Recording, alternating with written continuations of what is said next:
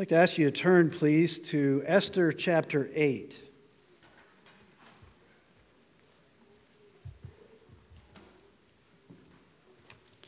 Esther chapter 8, and we'll be reading the entire chapter.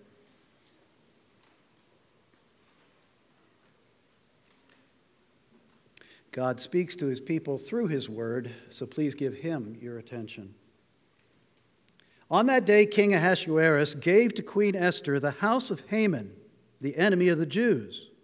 And Mordecai came before the king, for Esther had told what he, he, what he was to her. And the king took off his signet ring, which he had taken from Haman, and gave it to Mordecai. And Esther set Mordecai over the house of Haman. Then Esther spoke again to the king. She fell at his feet and wept and pleaded with him to avert the evil plan of Haman the Agagite and the plot that he had devised against the Jews. When the king held out the golden scepter to Esther, Esther rose and stood before the king. And she said, If it please the king, and if I have found favor in his sight, and if the thing seems right before the king, and I am pleasing in his eyes, let an order be written to revoke the letters devised by Haman the Agagite, the son of Hammedatha, which he wrote to destroy the Jews who are in all the provinces of the king. For how can I bear to see the calamity that is coming to my people? Or how can I bear to see the destruction of my kindred? Then King Ahasuerus said to Queen Esther and to Mordecai the Jew, Behold, I have given Esther the house of Haman and they have hanged him on the gallows because he intended to lay hands on the Jews. But you may write as you please with regard to the Jews in the name of the king and seal it with the king's ring. For an edict written in the name of the king and sealed with the king's ring cannot be revoked. The king's scribes were summoned at that time in the third month, which is the month of Sivan, on the 23rd day. And an edict was written according to all that Mordecai commanded concerning the Jews, to the satraps and the governors and the officials of the provinces from India to Ethiopia, 127 provinces, to each province in its own script, and to each people in its own language, and also to the Jews in their script and their language. And he wrote in the name of King Ahasuerus and sealed it with the king's signet ring. Then he sent the letters by mounted couriers, riding on swift horses that were used in the king's service, bred from the royal stud, saying that the king allowed the Jews who were in every city to gather and defend their lives, to destroy, to kill, and to annihilate any armed force of any people or province that might attack them, children and women included, and to plunder their goods on one day throughout all the provinces of King Ahasuerus on the 13th day of the 12th month, which is the month of Adar. A copy of what was written was to be issued as a decree in every province, being publicly displayed to all peoples. And the Jews were ready on that day to take vengeance on their enemies. So the couriers, mounted on their swift horses that were used in the king's service, rode out hurriedly, urged by the king's command. And the decree was issued in Susa the citadel. Then Mordecai went out from the presence of the king in royal robes of blue and white, with a great golden crown and a robe of fine linen and purple, and the city of Susa shouted and rejoiced. The Jews had light and gladness and joy and honor. And in every province and in every city, wherever the king's command and his edict reached, there was gladness and joy among the Jews, a feast and a holiday. And many from the peoples of the country declared themselves Jews for fear of the Jews had fallen on them. The author J.R.R. Tolkien, in writing about his method of storytelling, once coined the term eucatastrophe. It's a word that he made up. He added the prefix eu, which in the Greek that prefix means good. He combined it with the word catastrophe to create eucatastrophe, which means good catastrophe. It's the opposite of what a catastrophe is. This is how he defined it in his own writing. He said, The sudden happy turn in a story which pierces you with a joy that brings tears. That dramatic moment of turnabout in a story that is so common to a good story. It's that moment in the story when total disaster is imminent and all hope is lost. And then suddenly, from somewhere, the hope of deliverance appears. When the good, good guys in the story go from despair to great joy. There are a number of examples, of course, in Tolkien's writings of this. If you're familiar with The Hobbit or the Lord of the Rings trilogy, for instance, those times when the great eagles show up. At just the last moment, when hope is almost gone, the eagles show up to deliver the heroes of the story. That happens a number of times. Or remember the battle at Helm's Deep, when the good guys fought valiantly, but they were totally spent, about to lose, when Gandalf appears on the great horse Shadowfax with a thousand soldiers to defeat the army of the orcs. And then, of course, there's the ending. I have to be very careful here because one of the elementary students came up to me after the first service and said, You know, I, I like that sermon, but I'm listening to The Lord of the Rings now, and thanks a lot for ruining the ending for me. but if you're familiar with the ending of The Lord of the Rings, you know that there is a moment at the end where it seems like the quest has totally failed. And then something suddenly and unexpectedly happens. And I won't finish that. But you know, if you know the story, you know what happens. It's, it's, these are all examples of a eucatastrophe, a sudden turn from despair to joy and deliverance. As we've seen, as we've been looking and studying through the book of Esther, we've seen already that in the past couple of chapters there have been some eucatastrophes, some very unexpected turns in the story that caused the good guys to rejoice. Throughout the first five chapters, we've seen that up until chapter six, everything seemed to be going downhill for Esther, for Mordecai, and for the Jewish people. Everything was going wrong and it was getting worse and worse, and hope was being lost more and more. At the instigation of their enemy, Haman the Agagite, of the Amalekites, the historic enemies of the people of God, Haman, the second in power in the kingdom, had devised and, and had manipulated the king to issue an irrevocable decree that the Jews be exterminated in all of the known world. But we saw in chapter 6 there was a crux, there was a turning point. And it was a, that sleepless night when the king was reading the historical archives and came across the fact that Mordecai, Mordecai the Jew, had saved his life, had kept him from being assassinated. And from that point on, it is the turning point in the whole story. And everything gets more hopeful from that point on, as we have seen. Not only does Mordecai get great honor, but he gets that honor at the hands of his enemy, Haman. And then, when Queen Esther finally makes her request to, for, on behalf of the Jews, the plot is, is unveiled, and Haman he pleads with Esther, and he's accused of assaulting Esther, and then Haman is executed. And that's where we left off at the end of chapter 7 some eucatastrophes, but a real catastrophe is still lurking, isn't it? The Jews are still under the decree of death. Within eight months, they will be wiped out as a race. Haman is gone, but the decree still lives. And it's an irrevocable law. Irrevocable. How can a re- irreversible decision be reversed? That's the question that we will see answered in chapter 8. It's a tale of two decrees. And we're going to see this reversal that started in chapter 6 is going to hit a high point in chapter 8, where those that were low are brought high, and those that are high have been brought low.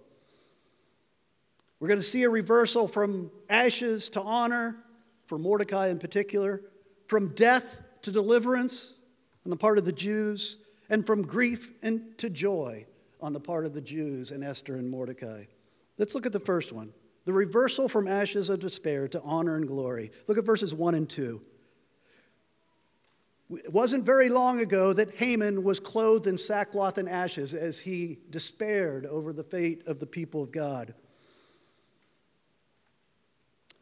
But now we see that the one who had all that the world has to offer, all the power, all the honor, all the glory, all the wealth, Haman, everything that he took pride in, his position, his power, his wealth, has now been handed over to who? Mordecai, his most hated enemy.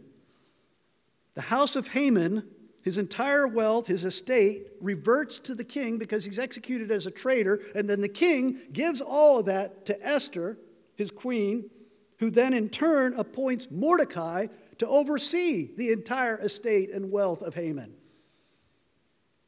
What a glorious example of God's intervention to bring about a total reversal.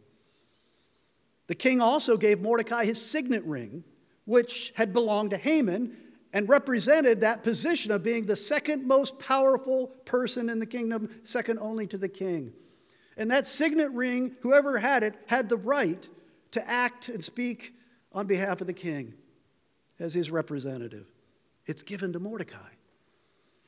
And in verse 15, you get the ultimate picture of the heights to which Mordecai has been raised. Let me read that verse to you again. Then Mordecai went out from the presence of the king in royal robes of blue and white. He was obviously a Penn State fan. With a great golden crown and a robe of fine linen and purple. And the city of Susa shouted and rejoiced. Total reversal. Psalm 9, verses 15 and 16 say, The nations have sunk in the pit that they have made. In the net that they hid, their own foot has been caught. The Lord has made himself known. He has executed judgment. The wicked are snared in the work of their own hands. Haman has lost everything, including his life. Mordecai has been given as a gift everything that had been Haman's, including his power and his authority and his wealth. You know, this is an overarching theme of Scripture. Jesus said it as succinctly as anywhere when he said, Many who are first will be last, and the last first. Now, it doesn't happen that way in this life most of the time. What we're talking about is an ultimate end, not an immediate end, an eternal end, not a temporal end. Because we know that in this world, and the scripture is very clear about this, in this world, more often than not, the righteous will suffer and the wicked will prosper. But the story of Mordecai is given to us to remind us that that's not the end of the story. In Psalm 73, it teaches us how to focus on the end of all things, to keep our focus. And that's a struggle every day, to not get caught up in the immediate circumstances of our lives, but keep our focus on the end of all things that has not only been promised, but has been guaranteed that the first will be last and the last will be first. That those who live in obedience and faithfulness and faith in the Lord will one day be exalted. Revelation chapter 5, verses 9 and 10 says, speaking of our Lord Jesus Christ, says, By your blood you ransom people for God from every tribe and language and people and nation, and you have made them a kingdom and priests to our God, and they shall reign on the earth. They shall reign on the earth. That's, if you are a true believer in the Lord Jesus Christ this morning, that's your future. You will reign in the new heavens and new earth. You are heirs and co heirs with Christ of the eternal kingdom. You are princes and princesses who will reign for eternity in a renewed heavens and earth week and a half ago when we were um, when we were in this West African country that we visited on behalf of Oakwood.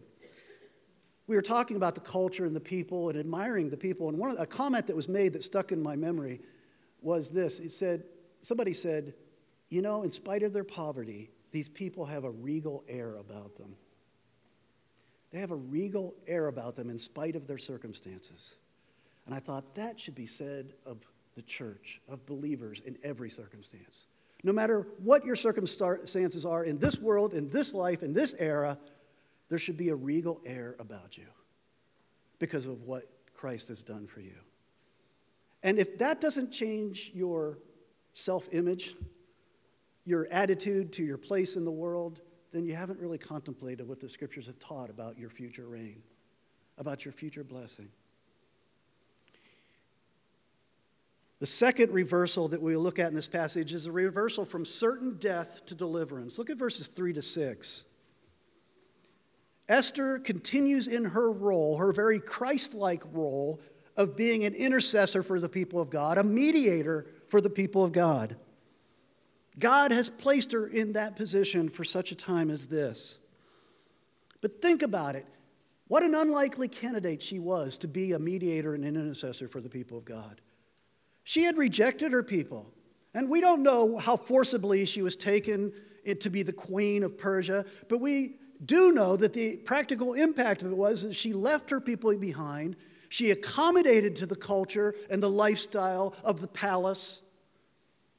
And she hid her identity as a Jew, as one of God's people. She hid it from everybody around her. And now she's the one that the Lord has raised up to intercede on behalf of her people before the most powerful person on the planet.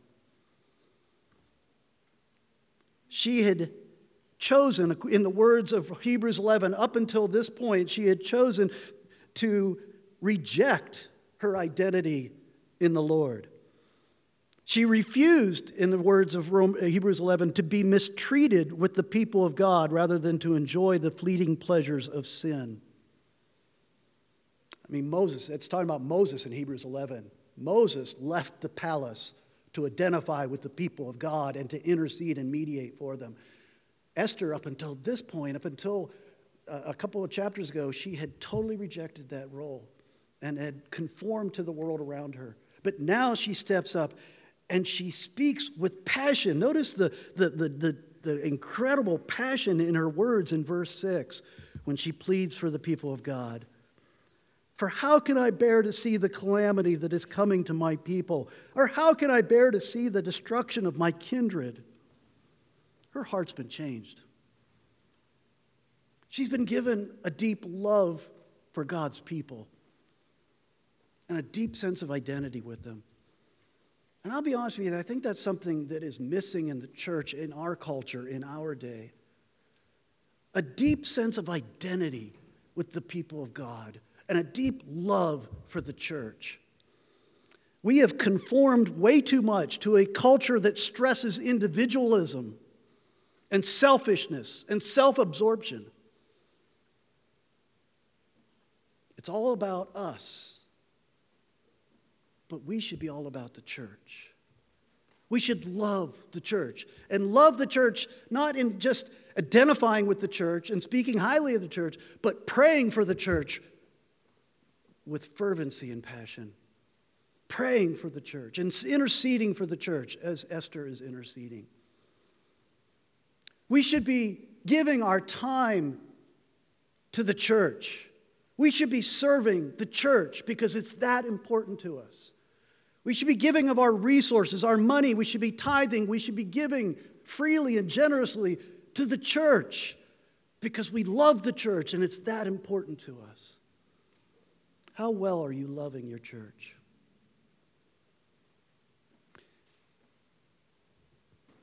The king is surprised by not just the fervency of Esther, but the actual request that she's making. Because he basically, if you read what he's saying, he seems to be saying, You're not satisfied with what I've given you already? I've taken the life of your enemy, I've gotten him out of the picture, I've given you his estate, I've given Mordecai his power and authority. Isn't that enough? Besides, lest you forget, it's an irrevocable law. I can't unwrite this kind of law.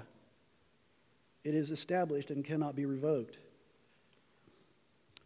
Well, it's at this point that the king, even though he may not understand the request, he gives to Mordecai an incredible blank check he gives him the ability to write as he wishes for the sake of the Jews. Basically, gives him the opportunity to write another irrevocable law in the name of the king that has all the authority of the king to somehow help the Jews in their desperate plight. And this new law that he writes, it's, it's described, it the description of it uh, begins in, uh, in verse 9, and that's actually where the process of writing the law and the actual content of the law and the distribution of the law is described. It starts in verses 19, goes through verse 14. But it should sound familiar to you. Should sound familiar.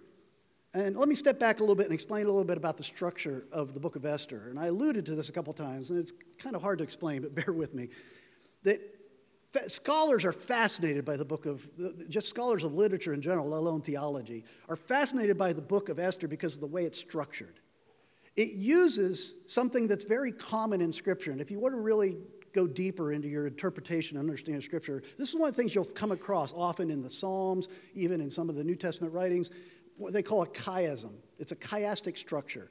And that, that word chiasm comes from the Greek letter, which is chi, which is actually, when you look at it on paper, it's shaped like it's an X, basically. It's an X.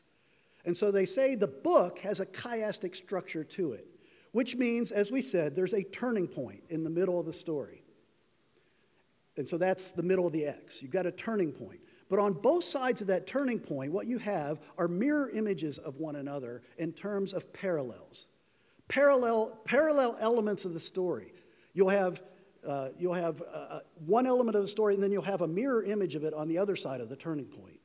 And we've already seen how the first half of the story of Esther is the downfall of the Jews, so to speak, and the second half of the story is the, re- the deliverance of the Jews. But you'll see there's so many parallel, and when you start to see it, I, if you're curious about this, go online and just put Esther and, and chiasm, C H I A S M, or the other way around, A I S M. Anyway, you'll get it. Google spell it right for you. Um, put it in, and you will. Um, you, will get a, somebody will spell it out for you, and you'll see these wonderful parallels. But one of them, actually, let me give you an example of it, just to show, ex, explain what I mean. Fascinatingly, the very first chapter, the beginning of the story, starts with a great feast, remember? The king throws a great feast. But that feast has two parts to it there's the feast among all the provinces, and then there's the feast among the, city of, the, the people in the city of Susa. So There's two, one great feast, two parts to it. The end of the book, spoiler alert here, at the end of the book, there's a great feast, and there's two parts to it one major feast and a smaller part to it. That's just an example of how the elements of the story are mirror images of each other, different but very similar. Um, well, the decrees themselves. You've got the first half of the book is dominated by Haman's decree. The second half of the book is dominated by this decree that Mordecai is going to write. And they are so parallel to each other that you can actually accuse Mordecai of plagiarism. Because he literally takes the words of Haman's decree of death and uses the same words but turns it on its head. What's different about the two decrees is that Haman gives authority and power to the citizens of the Persian Empire to kill any of the Jews wherever they find them men, women, and children and to plunder all of their goods. That's what Haman's decree gave. But the language of Haman's decree, if you go back to chapter 3 and compare it to what's uh, the wording of Mordecai's decree here in chapter 8, you'll see that he uses the exact same words with a couple of key differences. First of all, it's the Jews that are given authority to fight, but the difference is they're to fight a defensive fight. They are only to, to defend themselves. But they're given, the wording is exactly the same. If you, if you were to look at them side by side, you're going to see that it, that the same wording is used. To gather, they're given the right to gather, to destroy, to kill, and to annihilate any armed force and to plunder their goods. Exact wording in both decrees. This decree of Mordecai is a great example of a eucatastrophe, something you couldn't have seen coming, but suddenly comes by the king's allowance to provide deliverance for God's people. Mordecai's decree would give power to the powerless and the hope of deliverance from death and destruction. Now, what's interesting then is when you take, you step, take a couple of steps back and look at this in relation to the whole of Scripture. There are, in order, another, tr- another important uh, tool to interpreting Scripture is to understand that there are types in the Old Testament that foreshadow realities in the New Testament. There are types in the Old Testament that foreshadow realities, greater realities in the, in the New Testament.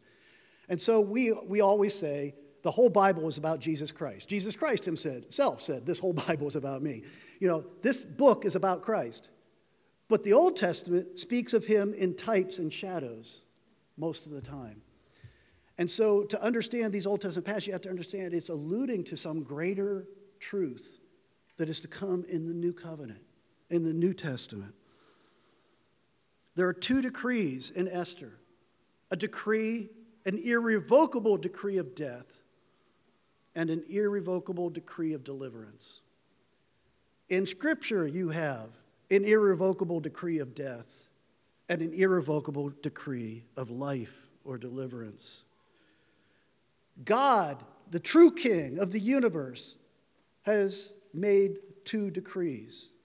The thing that's the same about God's decree of the law, which is a decree that because we are sinners results in our death, what is the same about that to Haman's decree is that the, the outcome of it, the certainty of it, the irrevocability about it.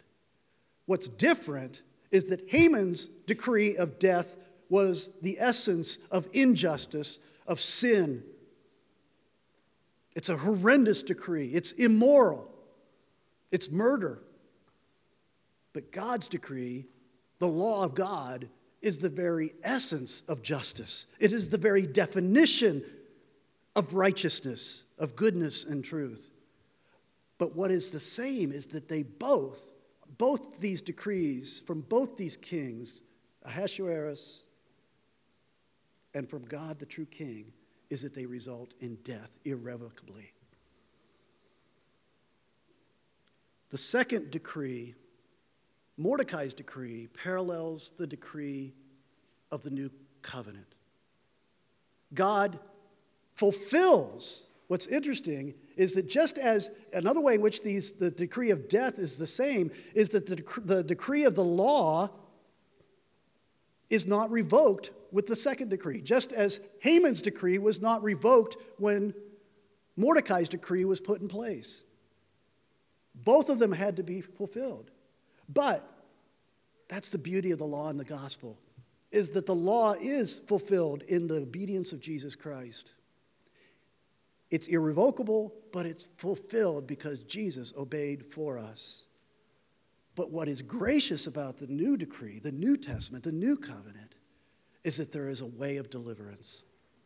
There is a way to be saved from the results, the curse, the death that comes from the law, because Christ obeyed for us and then he died for us. He took the punishment of God's irrevocable de- decree of death upon himself. And then the second decree offers life. The second decree says, Believe on the Lord Jesus Christ and you will be saved. It's irrevocable. Believe on the Lord Jesus Christ and you will be saved. Now, I struggled as I saw this, as I'm studying, and I see this parallel, this shadow of the greater reality that would come in Christ. i have you know that I never try to come up with original thought, because if I come up with original thought in studying Scripture, then it's probably wrong. Matter of fact, it's almost undoubtedly wrong because so many wise people have studied the scripture before me. Somebody out there has thought of this before. But I really tried to find somebody that had this understanding of the two decrees and saw this shadow of the law and the gospel. And I couldn't find anybody. Could, no commentary talked about it. And I thought, oh man, I'm not sure I'm right about this. You know where I got the confirmation? From Apostle Paul. It's the best place to get the confirmation from. Apostle Paul in Romans chapter 8 Listen to how he begins this great chapter of celebration of the effects of the, of the gospel, that second decree. This is what he says There is therefore now no condemnation for those who are in Christ Jesus. For the law, the decree, the law of the Spirit of life has set you free in Christ Jesus from the law or the decree of sin and death. For God has done what the law, weakened by the flesh, could not do by sending his own Son in the likeness of sinful flesh, and for sin he condemned sin in the flesh, in order that the righteous requirement of the law might be fulfilled in us who walk not according to the flesh, but according to the Spirit. It's exactly what I was saying. The law of the gospel the law of the Spirit of life, has now enabled us to fulfill the terms of the Mosaic law, the law that brought death. Believer, not only are you a future prince or princess of an eternal kingdom who will reign with Christ forever, not only, that's a great self image for you. But to understand that one, you need to understand the more core self image you have is I am justified. I am justified before God. The condemnation of the law cannot touch me because Christ died for me and he was raised for my justification.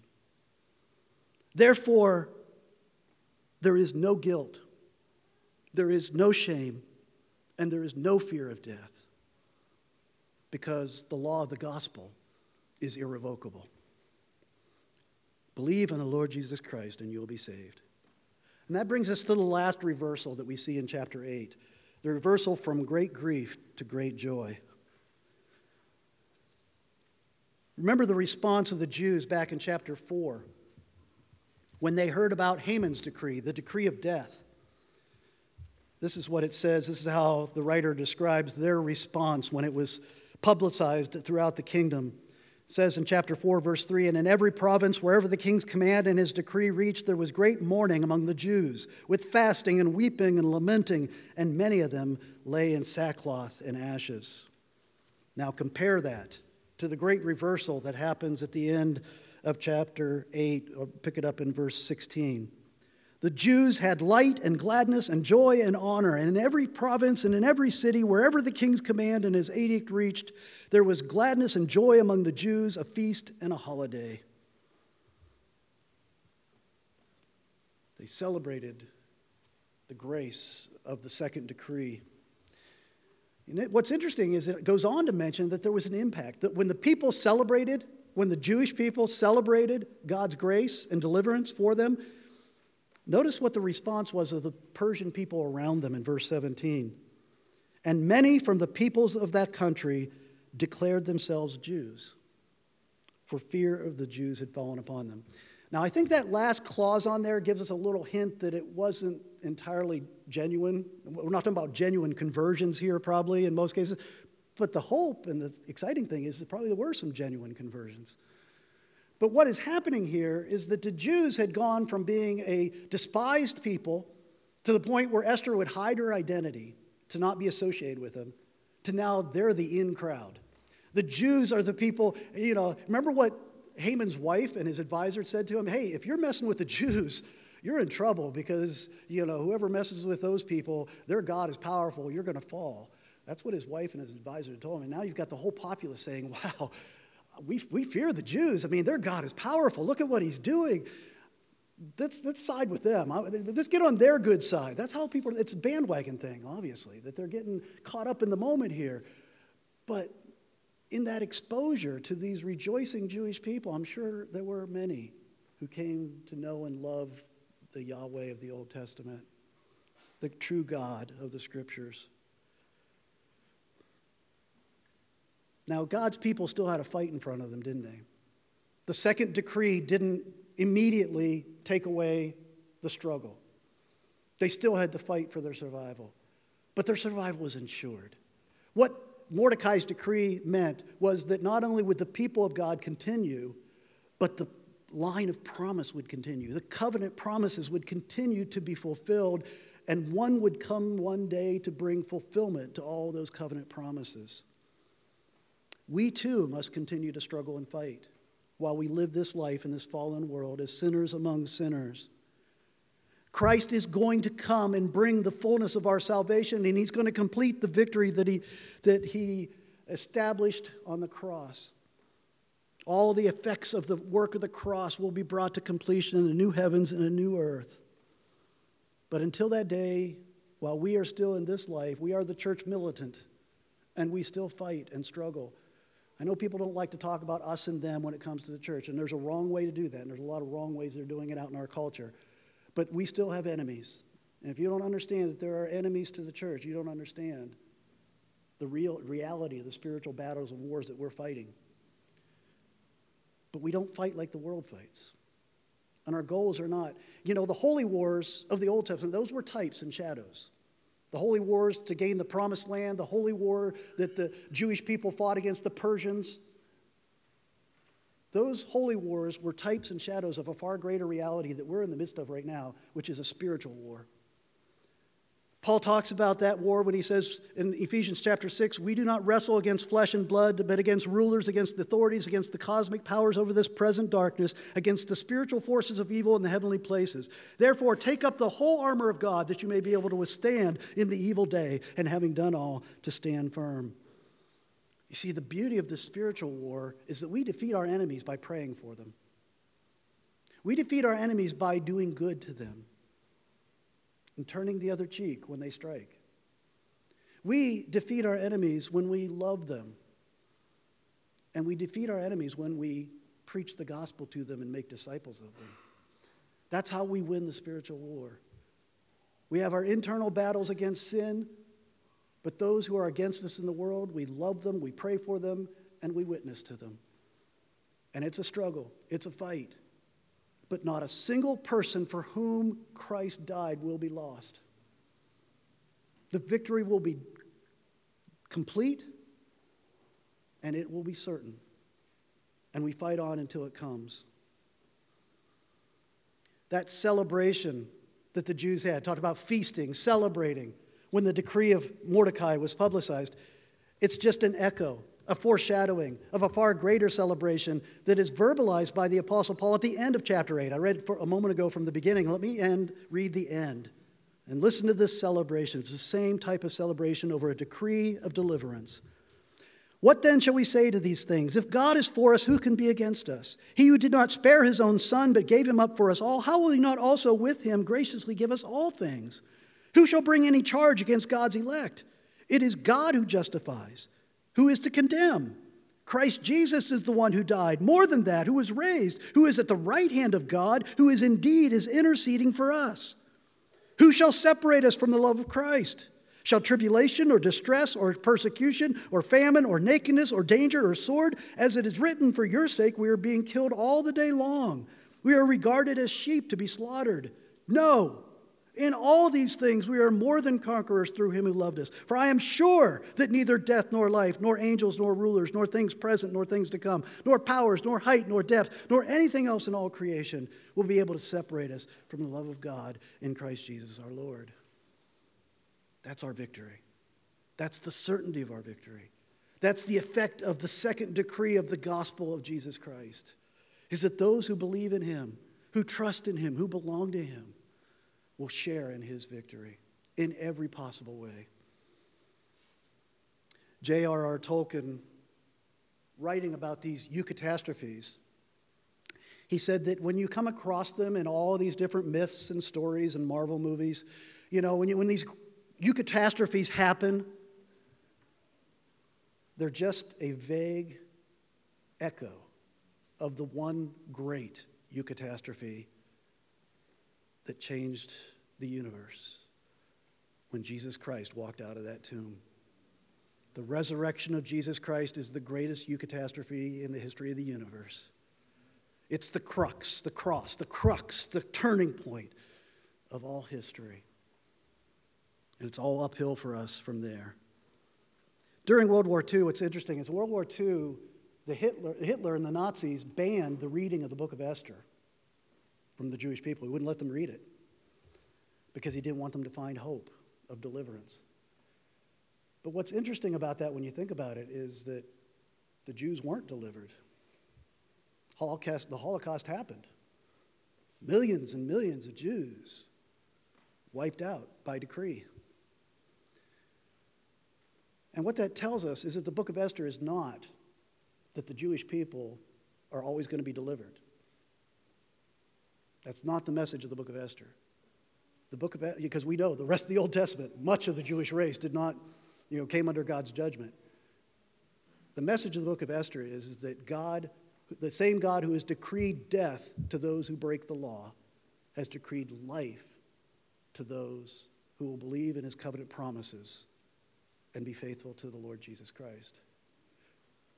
The decree is irrevocable. The gospel is irrevocable. At the end of Tolkien's The Great King, which is the final installment of The Lord of the Rings.